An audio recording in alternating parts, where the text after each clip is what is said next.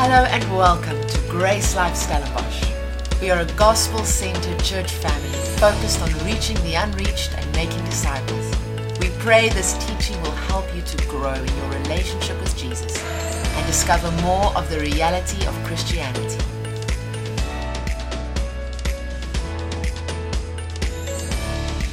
Okay, amen. We're looking at how we can live in the much more life, or how there's more to life. There's a song by Stacie Orrico that says there's got to be more to life. And in that song, uh, she speaks of um, there's got to be more than always wanting more.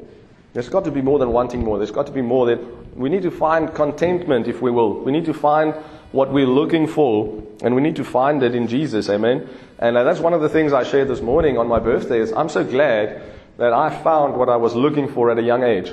I found what I was looking for, and now I'm not looking for more, I'm just looking for more of what I've got. Amen. I'm looking to, to look deeper into the mirror. I'm looking to understand more of Christ in me. I'm looking to, to, to go deeper into what I've got because the word says, be content with what you have.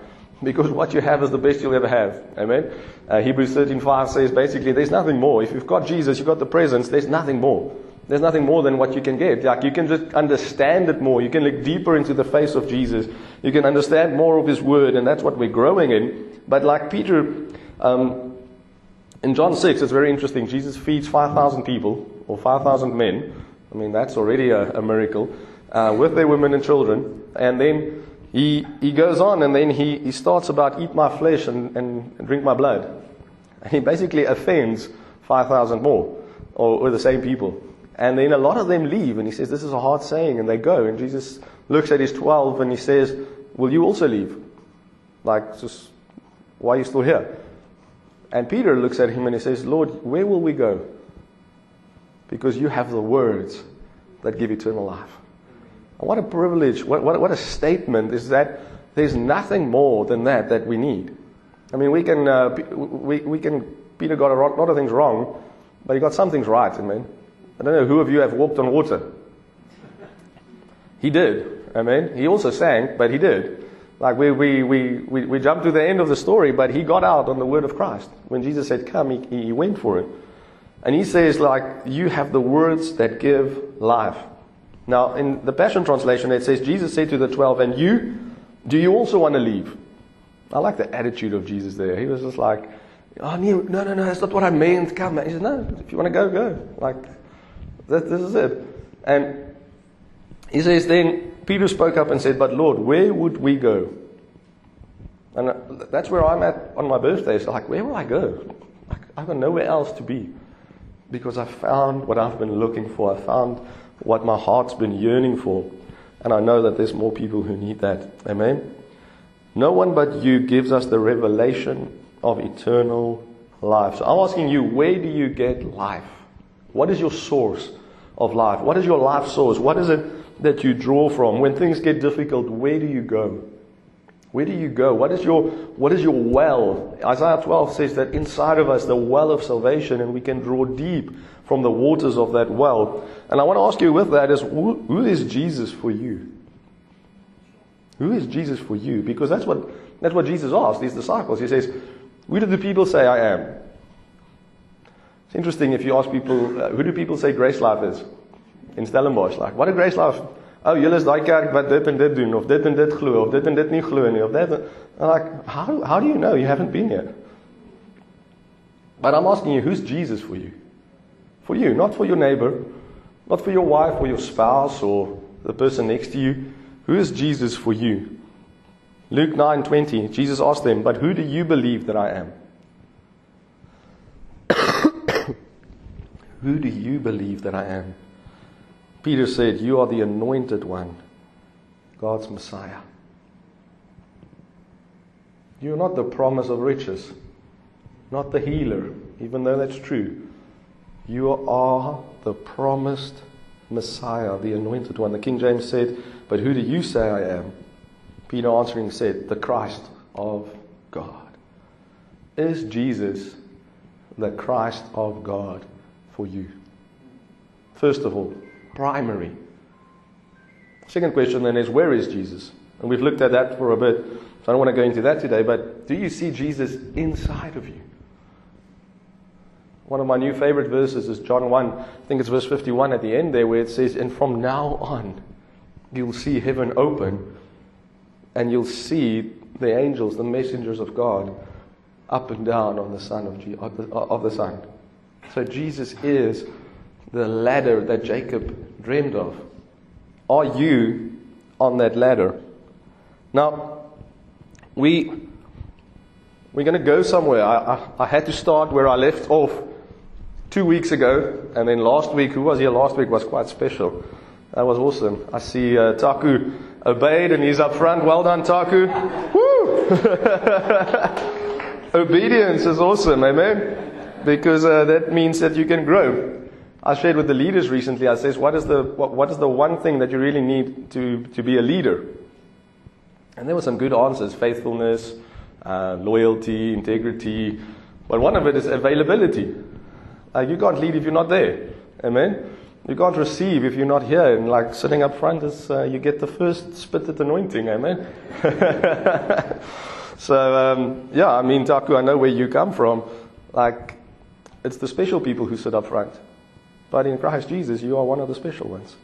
So you're welcome up front. Everyone is welcome up front. We don't have a ouderlinge bank and a this and a that. We have some chairs at the back reserved for families with prams, but once they leave, you can sit there too. Amen. Sometimes it's lonely up front.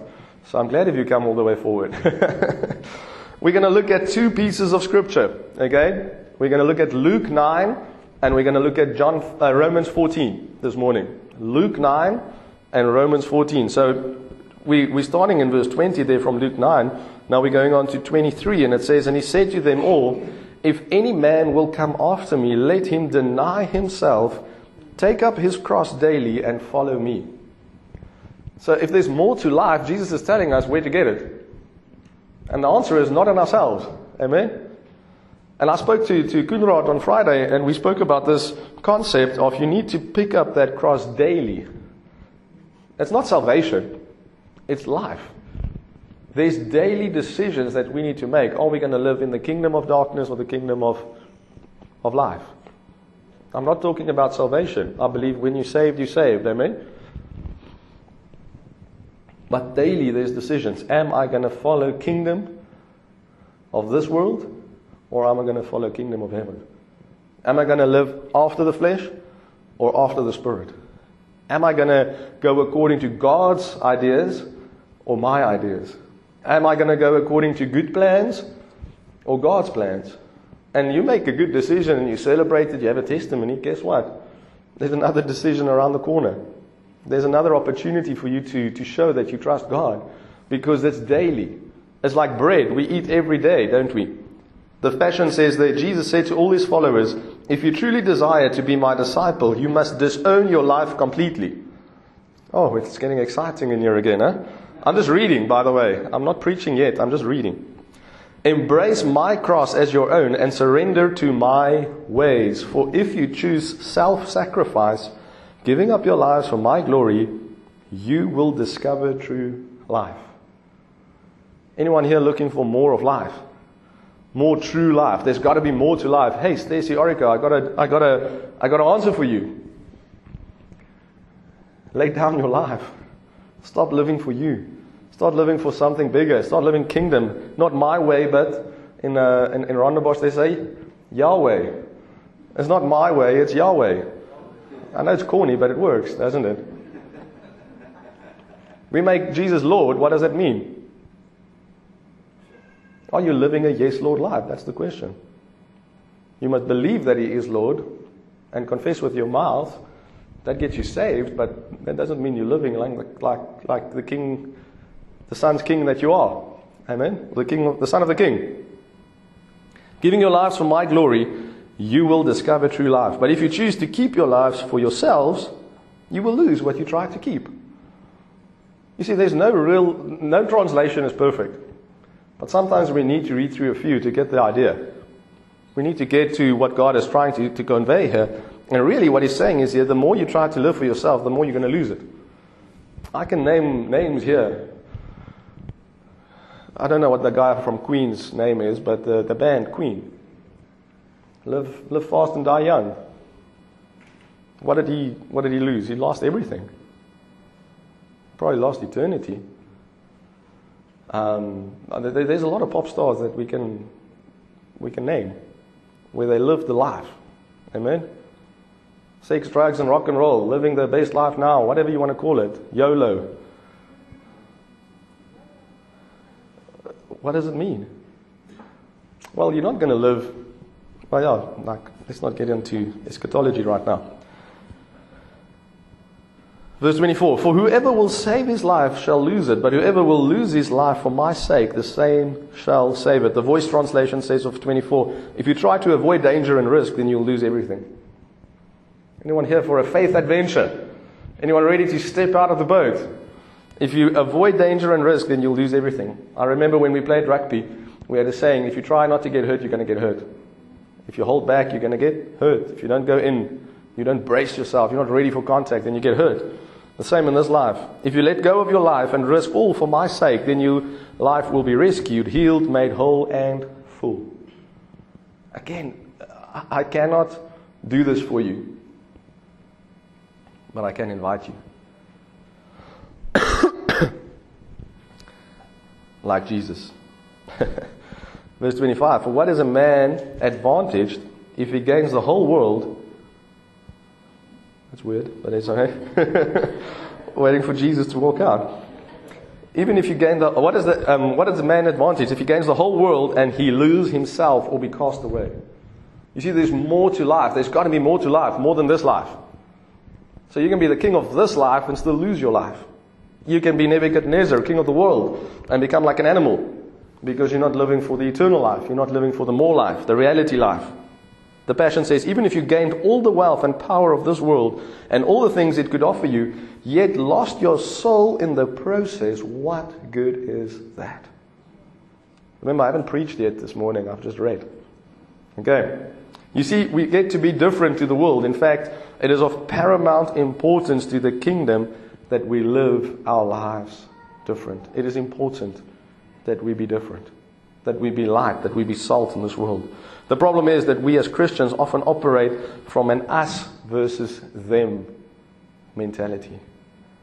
We're just different to my neighbor, or I'm just, I, I, I don't drink as much, I just drink less than the poorest guy. Or whatever example you want to put in there. But you see, the problem is we're never going to be kingdom. You see, th- th- there can be many tribes in one kingdom.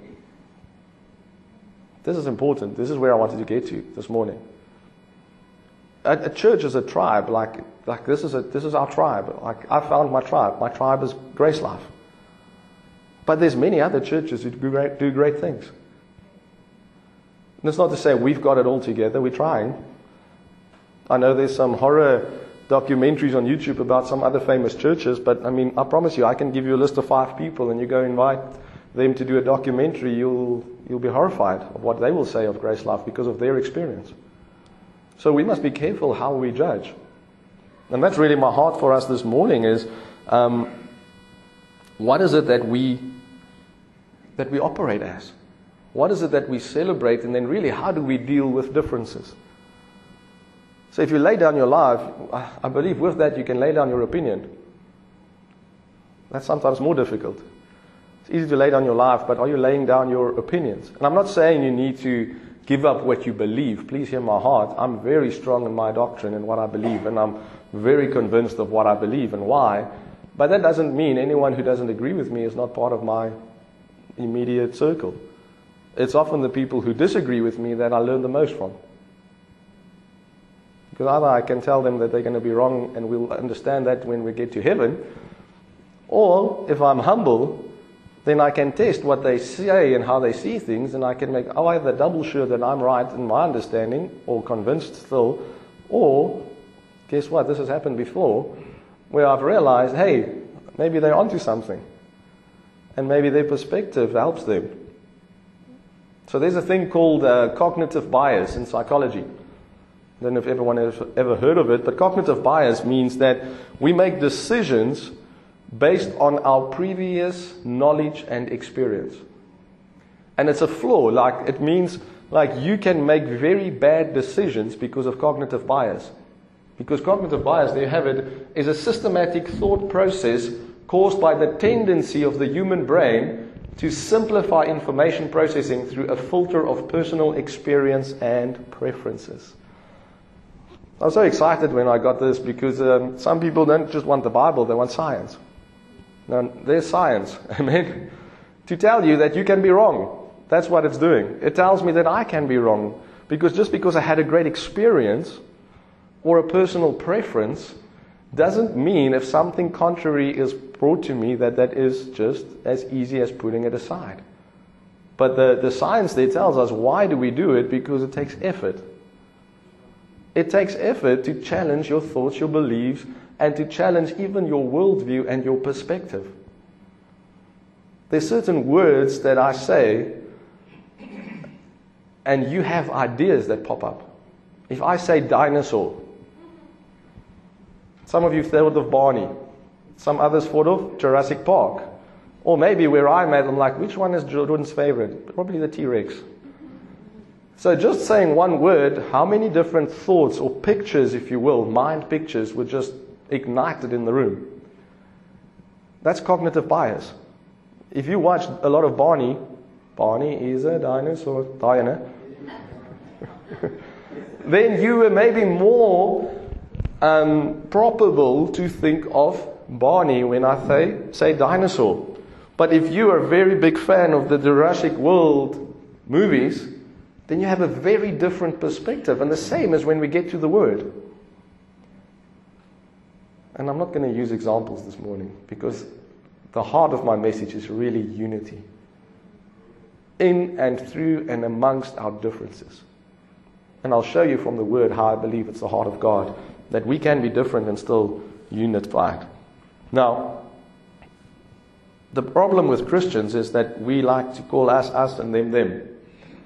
And it's fine if they're unbelievers, then it's them. But if they're believers, just of a different tribe, then it's part of us. It's just a bigger circle. Amen? And in that, we don't all have to agree on some things, but on certain things we have to. Otherwise, it's not the same tribe, or it's not the same church, or it's not even church. Like uh, Shane said, some churches who closed in lockdown should have closed in lockdown because they were never mentioning Jesus. Amen? Then I'm happy because it's not a church. Because a church gathers to celebrate Jesus. That's the ecclesia. That's the, he's the one calling us out. He's the one giving us reigning power through the abundance of grace. Amen? But if some churches have a different view, or some people stand and others sit, or some people sing in the start or at the end, or, um, yeah, different denominations, it's like we, we need to be careful that we don't create us and them. Now, it's very important that we know why we exist as a church. So I'm thoroughly convinced that Grace Life Stellenbosch has a place amongst all the other churches in this town. And that we have a unique flavor, purpose, identity, message. That's for sure. That I believe this is where I want to be. That's not why I'm here.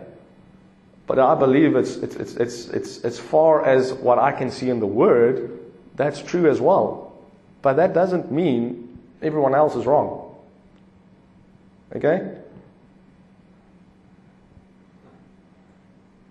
You can look better. Like I'm telling you, you've got more brothers and sisters than you thought you did. I'm just saying we need to be careful that we not judge others because then ourselves will be judged. We need to be careful, but we still need to be passionate. I love the word that you gave me because I'm really, my life's passion is to, to make Christ the message and to present everyone his perfect one in Christ Jesus. And then the passion says in Colossians 1 there that it's become my tireless intensity, passion in ministry to labor with that intensity because I have found what I've been looking for. Now, if there's people in churches who's unsaved, guess what? We've got some work to do.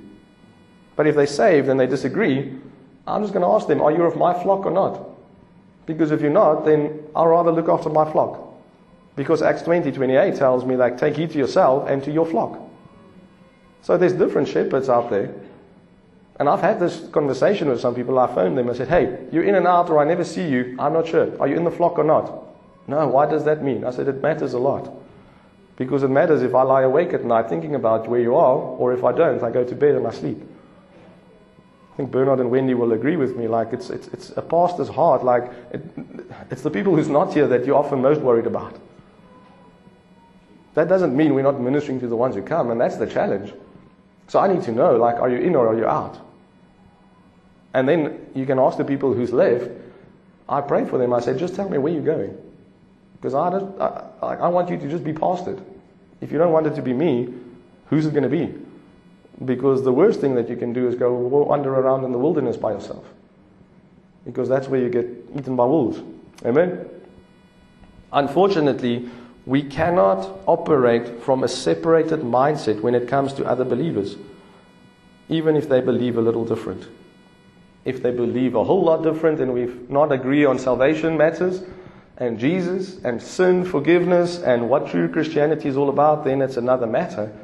Um, but it's no use for us to, to highlight petty differences. Amen? What I've really seen in this church as well is people come here and tell me, hey, God sent me, and it's miraculous how they arrived.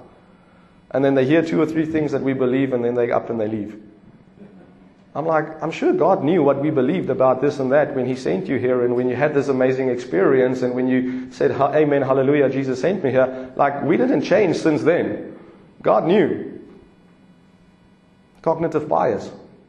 Because I had a great experience, or because I had this encounter, or because I believe this word means this, often helps us to, to not get through the difficult things. There's some people here, myself included, who had to face some difficult, challenging doctrines of late. For the last four years, I would say there's things that I was like, what? Because it was against my perspective, against my previous experience, against my understanding. And what often happens as well is, as soon as I have paid a price, then that bias increases. Like that's why they say the best poker players know when to stop, not when to continue. They cut their losses. So if I'm down the wrong path, I want to know it sooner rather than later. I'm not going to say I'm down this path already, so I'm going to continue. But that takes some maturity and that takes some effort. So if there's anything contrary than what you believe, I want to say that's okay. And even if you study it out and you still believe what you believe, that's also okay. We can still dwell together in unity. And I'll show you now from the Word when we get there. But it's so beautiful that we get to be the body. I say, I'll just be a nose air for Jesus. Amen. That's part of his body. And guess what? It's close to the head. It's part of the head. Amen. But what is it that you are part of? We are part of something so amazing. This is not a unique problem, you know.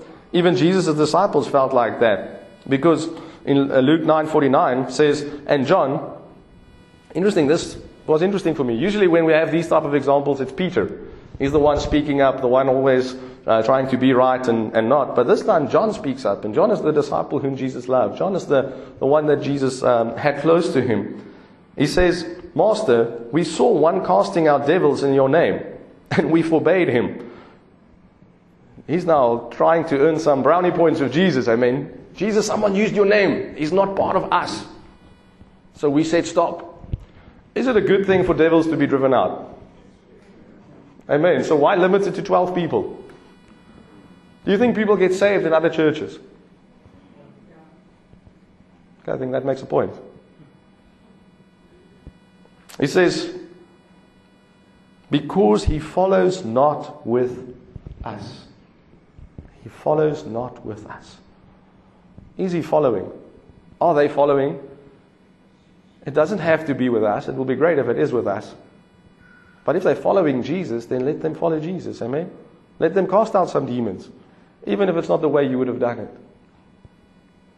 Verse 50 Jesus said unto him, Forbid him not, for he that is not against us is for us. That's something I've been meditating on for such a long time. If they're not against us, they're for us. And that's speaking about Jesus. Okay, some people might be against us and still for Jesus. I know that's true. I can give you names. It's just where they are, it's their understanding. And it's often immaturity.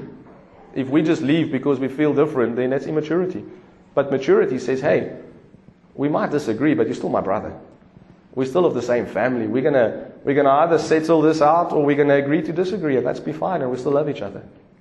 That takes some some maturity and takes some effort. Amen. The voice there says, Jesus said, What? No. Don't think like that. I like the passion that it brings, that the emotion. Whoever is not working against you is working with you. But what if they believe different? How do we deal with these differences? My question is, are they saved?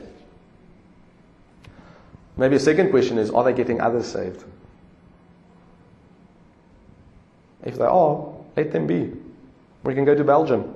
We can go get some unsaved people saved. We can go to Zimbabwe, Shurungwi, and minister to the unreached tribes that Shane and them just did. There's a lot of work. So let's not get caught up in petty differences. Let's be of one heart, one mind, one passion, one mission. Amen? Are they not? Well, then preach the gospel to them. Because it's only the gospel that gets people saved. Romans 1. It's grace. The gospel is the power of God unto salvation. I listen to some teachings online and they teach about whatever. Sometimes it's good, sometimes it's encouraging, sometimes it's a waste of time. But then right at the end, they just hoy in a, a, a sinner's prayer there. I'm like, this is such a waste of time. Because if you didn't share the good news of Jesus, you didn't give people seed to be saved, then this prayer is worth nothing. Oh, yeah, by the way, if you're not part of Jesus, you want to be part of Jesus, just raise your hand. I'm like, who is Jesus? Why would I want to be part of him? What did he do? Where does he come from? Where does he fit in? We need to share the gospel. That's our work. If we share the gospel, that's it. Then we move on.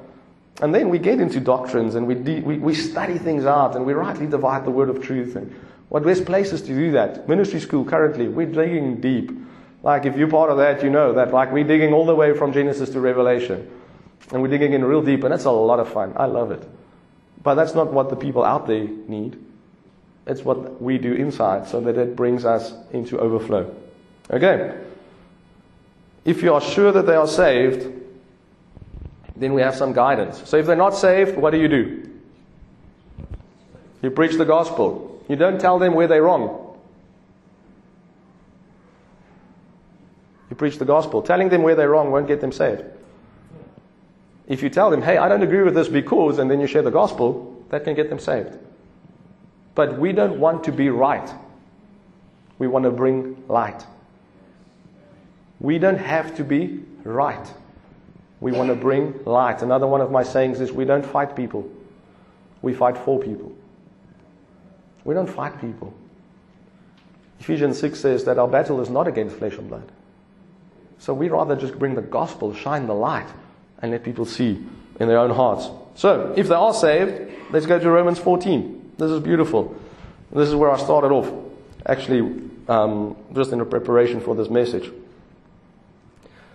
It says in verse 1 Offer an open hand of fellowship to welcome every true believer, even though their faith may be weak and immature, and refuse to engage in debates with them concerning nothing more than opinions.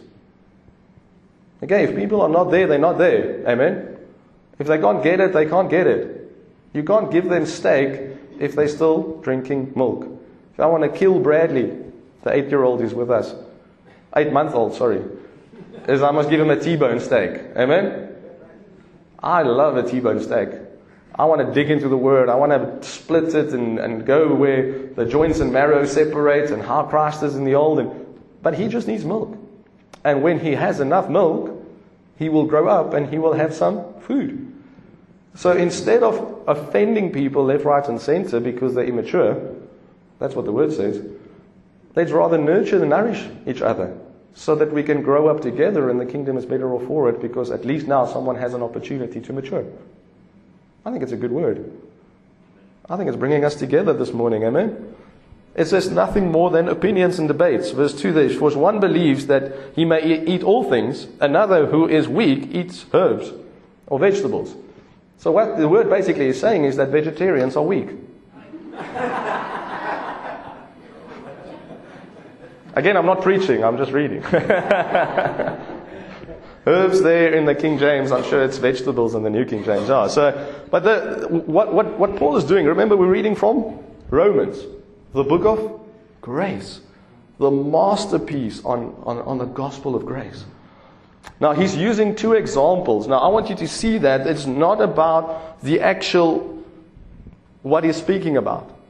He's using examples because if he had to use every little sacrament or every little belief, it would take up the whole Bible, I believe, or like it will take too long. But he's bringing a principle across, and the principle really is unity. And the context of what he speaks about is that there was food offered to idols. In their day and age, the only meat that you could get was meat offered to idols. Okay? Why? Because the Christians weren't rich, they were subdued. They were not they were not wealthy and healthy necessarily.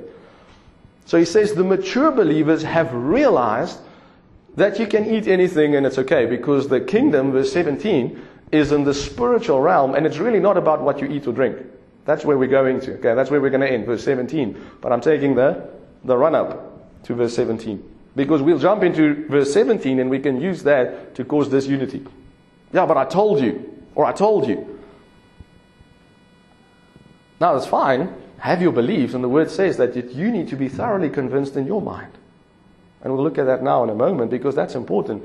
You need to put your cognitive bias aside, and you need to, from the word, be able to prove what you believe. Amen? If someone asks you for the hope that is in you. But now what he says here is, some people think that if you eat that food offered to idols, you're going to stain yourself or you're going to dishonor God, basically. And other people say, well, I eat it because that in eating that, I'm actually celebrating my victory over the demons and the idols. He says, no, who's right? Well, he, he subtly says who's right, but he doesn't make it about that. He speaks about the mature and the immature, and I can, I can take some conclusions from there, but I don't want to do that this morning. I want to show you how do we deal with our differences. And he says it so beautifully here. He says that we need to have an open hand of fellowship. And that we need to deal with the weak vegetarians. Amen? Amen, said someone. Let not him that eateth despises him that eateth not. Okay? So he says, Let not the mature despise the immature. So that's good, I mean. That, that's where I usually get to with these conversations with people. I say, hey, just because we disagree, I'm not chasing you away because I have a different view. You're welcome to fellowship with us. The problem is usually the other way around, where people say, yeah, but I don't agree with you, therefore I'm not going to fellowship with you. And I cannot do anything about that. Because the verse here speaks to both parties. He says, The one who eats, let him not despise the one who doesn't eat. And the one who does not eat, let him not judge him that does eat. So all of us is included. You see that? Do you see that there's some differences in opinion in the church in Rome? Do you believe that there's some differences in opinion in the church of Grace Life Stellenbosch here this morning? Do you believe that we can apply this pattern to say, hey, it's really not about that? Is food offered to idols an eternal matter? Is it a salvation matter? He says, so then why do you make it a major if it's really just a minor? Why do you cause small things and now people will say, yeah, but it's not so small. Well, in compared to your salvation, it's small. Compared to the eternal forgiveness of your sins, it's small. Again, Let me read this from the Passion. It says, The one who eats freely shouldn't judge and look down on the one who eats only vegetables. And the vegetarian must not look and um, judge and look down on the one who eats everything. Remember, God has welcomed him and taken him as his partner. So if you judge another, you are telling God, hey, who did you choose? God says, You're part of my family. We're, we're still working on you. Okay? God's still working on me. And now some of you have heard maybe some things that we see differently than what we did previously. I see it here in the Word that that's a good thing. That's, in fact, a sign of maturity. Because if we're just going to camp where we are, then we're going to remain immature. But if you're not there, that's fine. And that's not major things. That's why I'm not speaking about it on a Sunday. Because I'd rather speak about Christ. That is my message. These things are my hobbies, often, studying it out. But what we are about is Christ and His message, and it's a spiritual reality. Christ in you, the hope of glory. Let's jump to verse 5. One man sees one day above another. So now we're moving on. Second example holy days, Sabbath days. Another esteems every day alike. So he's talking about the Seventh day Adventists and the grace people. You see it there. You see, if I say Seventh day Adventist, we already think them, not us. You think there's some saved people there? Might be. I'm sure they are. So I was convicted myself massively this week. And then God so beautifully brought it together just and said, hey, cherish your unity. Let's celebrate what we have in common. Let's celebrate who we have in common. What do we have in common? Forgiveness of sins. Who do we have in common? Christ and the Spirit. Let that be what we are known for. Not Grace Life as die kerk wat nie in dit glo nie of nie daai doen nie of nie. Grace Life is about Jesus. Grace Life is about his message, his kingdom, his mindset.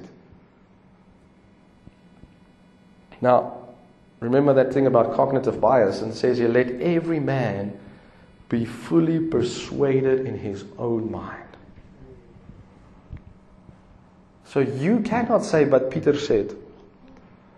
When we present something to you, and I'll use these words often, I said, we're presenting to you, this is how we see it currently.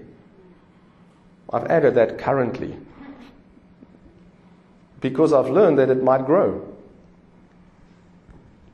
And what we do is we test and we, we, we study things out. And I will not share something from this pulpit unless I'm fully persuaded in my mind. That's my promise to you. Oh no, listen to this interesting thing, and this pastor said this. What do you guys think about it? That's that will that will be terrible. But when I'm fully persuaded, you can see it in my excitement, and I'm convinced, and I've got word, and I can I can back it up with scripture, and it's not he said, she said, or an opinion. I study things out to get to this. This doesn't mean that we, as the leaders of the church, are not going to be sharing with you what we see, even when it's different. That will also be terrible because then you'll never grow. When we share with you something that we see, it doesn't mean you need to take it hook, line, sinker with the boots and the boat and everything. We're just saying, listen, guys, this is what we see. This is how we got here. This is how we present it to you. Now you need to study it out. A workman not being ashamed, rightly dividing the word of truth, being fully persuaded in your mind. You know what's easier? These guys lost their minds, I'm leaving. That's so easy. That's so, so easy. Where's the unity in that?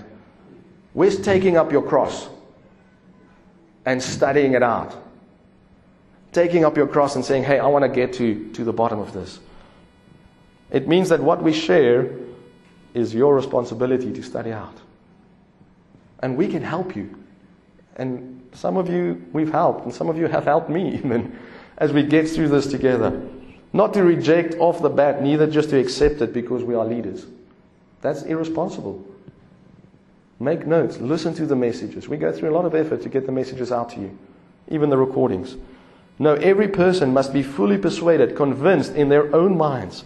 And don't forget that we all filter what we hear through our worldview, background, and perspective. We should never regard a man or a woman of God above the Word of God.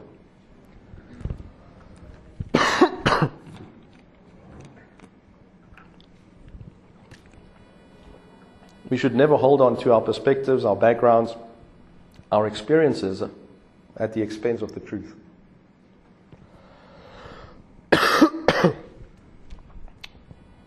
Verse 6 He that regards the day regards it unto the Lord.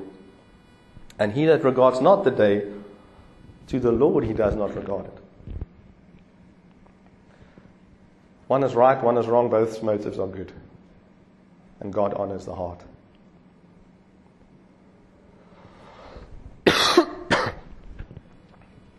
He that eats, eats to the Lord, for he gives thanks to God. And he that eats not, to the Lord he eats not, and gives God thanks. How beautiful. How different is God's heart to ours. Some of you, I'm sure this heats a bit deeper than others. But I really, really believe this is such a timely word for us. God asked me, What do you want for your birthday? I said, Lord, a message for the church. Your heart for unity. Because we love you all so much. And every time someone leaves, it breaks our heart. And that's not why you go or why you stay, or that's not it. If God said go, go. Like, I'll be the last one to stand in your way. And if you've gone through all the effort and studied things out and still feel convinced that you cannot agree to disagree, then it's better for you to go probably because you need to, to grow, grow somewhere else. But don't take the easy route. Don't take the easy route out because you just might be missing out on what you're looking for. At the end of the day, we all do what we do fully convinced that we are well pleasing to the Lord. And I just love God's heart. And it takes it way back to the tree, where we so get caught up in let's use fasting. It's maybe a safer option. If you fast and you fast unto the Lord, I'm not there to tell you that God is disappointed in that. If you don't fast because you don't believe it's necessary, the word is the same. It says, You're doing it unto the Lord. As long as you're doing it unto the Lord. If you're unsure, study it out. Because there is a path to maturity. There is a growing that needs to happen. We have allowed often our convictions and opinions to overshadow the truth of the word. Even our understanding of the word or what so and so said about the word. But do not disregard our cherished unity as the church, the body of Christ.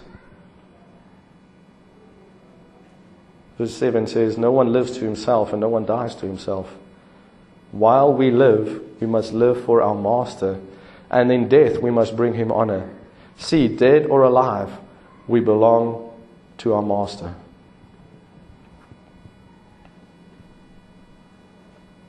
At the end of the day, each one of us must answer for ourselves, and we'll give a personal account for our own lives before God.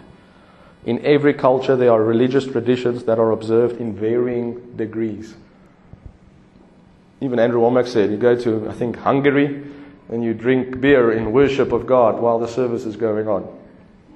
When you go to the United States, then it's uh, you're condemned for having any alcohol. So where is the kingdom of God? Interestingly, it speaks about wine later on, but that's not the point.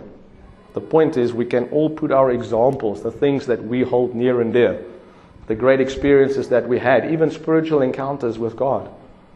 And then when something contrary comes or it's against our principle, that's not in my notes, but that's a good reminder from the Holy Spirit.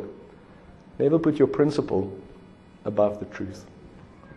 A good principle isn't necessarily a God principle. Because at the end of the day, we go back and we're not eating from the tree of knowledge of good and evil. Who's right and who's wrong. But we're called to eat of the tree of life and actually live forever.